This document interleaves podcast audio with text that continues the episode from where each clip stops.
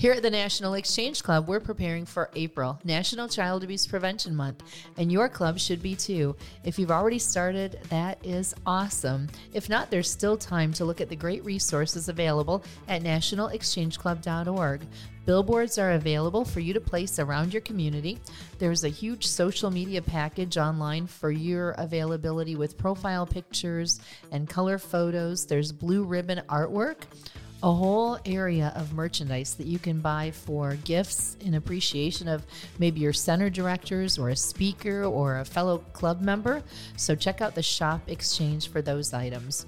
Work to collaborate with your local prevention center to bring awareness to the cause and to highlight Exchange's impact in preventing child abuse. We'll look forward to you posting photos, wearing blue on every Monday in April in celebration of Blue Mondays, and have your club and your community participate too.